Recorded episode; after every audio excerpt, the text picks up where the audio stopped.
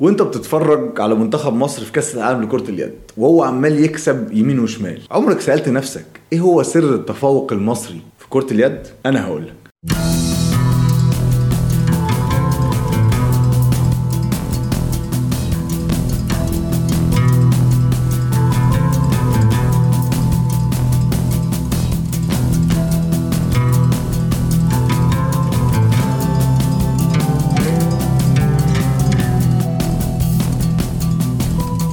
في المسلسل الكرتوني سلاحف النينجا بيقدر المعلم رشدان إنه ينقل مهارته وثقته وحكمته للسلاحف الأربعة وبسببه بيتغير مستقبله. بيبقوا أقوى وأمهر ويقدروا يحاربوا الشر ويحققوا إنجازات أكتر من قدراتهم كسلاحف. أنا النهارده جاي أكلمك عن المعلم رشدان اللي غير كرة اليد المصرية إلى الأبد وحطها على خارطة العالم أو عشان أبقى دقيق المعلم تيدمان غالبا هتتفاجئ لو قلت لك إن منتخب مصر قبل سنة 90 مالوش أي تاريخ يذكر في كرة اليد. فعلى المستوى القاري بطولة أفريقيا اقيمت قبل سنة 90 8 مرات. ما كسبهاش المنتخب المصري ولا مرة. الجزائر كسبتها خمس مرات وتونس ثلاثة وعلى الرغم من كونها أول دولة أفريقية تشارك في كأس العالم سنة 64 إلا إنها غابت لحد أوائل التسعينات. وخسرت في بطولة 64 الثلاث ماتشات قدام السويد والمجر وأيسلندا. التفوق المصري بقى بداية التسعينات ليه سبب واضح وخطة ممنهجة كمان. اللحظة الفارقة في كرة اليد المصرية هي تعاقد الاتحاد المصري سنة 89 مع المدرب بول تيدمان.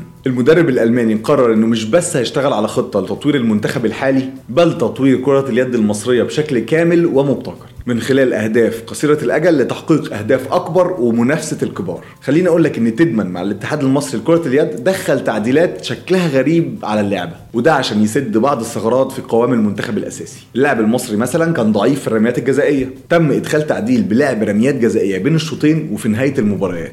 ثلاث رميات لكل فريق وتضاف على نتيجة المباراة. كان في نقص شديد في مركز الجناح اليمين والباك اليمين اللي بيلعب بإيده الشمال. عدل القانون عشان يتحسب الهدف اللي بالإيد الشمال باتنين. وده شجع الأندية إنها تدور على لعيبة حتى لو لعبتها الأساسية مش كرة اليد تكون بتلعب بإيديها الشمال. خليني أقول كمان إن تم وضع سن معين كحد أقصى لاعتزال اللعيبة عشان يشجع على إن أجيال جديدة تظهر وتاخد فرصتها. وقوانين تانية كتير. استراتيجية تيدمان وضعت أهداف قصيرة الأمد. أولها بعد إدخال التعديلات وسد النواقص الفوز بكأس الأمم الإفريقية سنة 91 وبيقول أحمد بلال قائد المنتخب في الفترة دي واللي اتدرب تحت قيادة تيدمان في أحد اللقاءات التلفزيونية النتائج كانت مقصره علينا. اتعودنا نروح أي بطولة نخسر من الجزائر وتونس. لكن بيضيف كمان بلال وبيقول نقل تدمن الثقة لينا وأكد على تمتعنا بمهارات تخلينا ننافس كبار العالم. كان في كمان تخوف من الصحافة والجمهور المصري من استضافة بطولة أمم أفريقيا وده بسبب صعوبة الفوز بيها. لكن إصرار تدمن على استضافة مصر البطولة حسس اللعيبة بثقته فيهم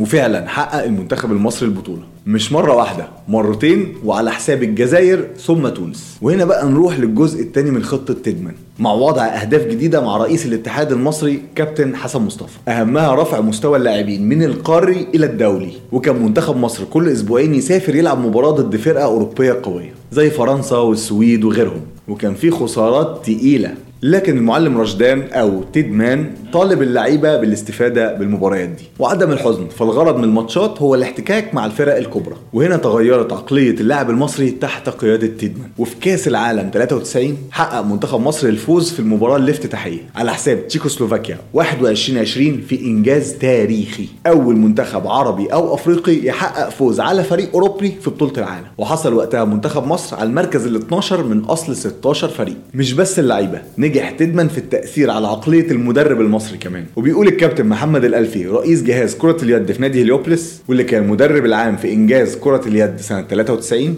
اتعلمنا كتير من فترة تدمن. اتغيرت عقليتنا كمدربين وأثر علينا بالإيجاب بالتأكيد. وشجعنا إن إحنا نروح بعثات للمجر وألمانيا. وبدورنا نقلنا خبراتنا للأجيال الأصغر. واللي كانوا لعيبة مع تدمن أصبحوا الآن جيل من المدربين. هم كمان نقلوا خبرتهم للجيل الحالي. فنجاحات كرة اليد المصرية الحالية بالحصول على المركز الرابع في أولمبياد طوكيو والتتويج بذهبية الناشئين وبرونزية الشباب مش وليد اللحظة لكنها بتخطيط ودراسة مستمرة لمدة 28 سنة. ما تنسوش تعملوا لنا like و share و subscribe. استنونا في حلقة جاية وكورة شراب.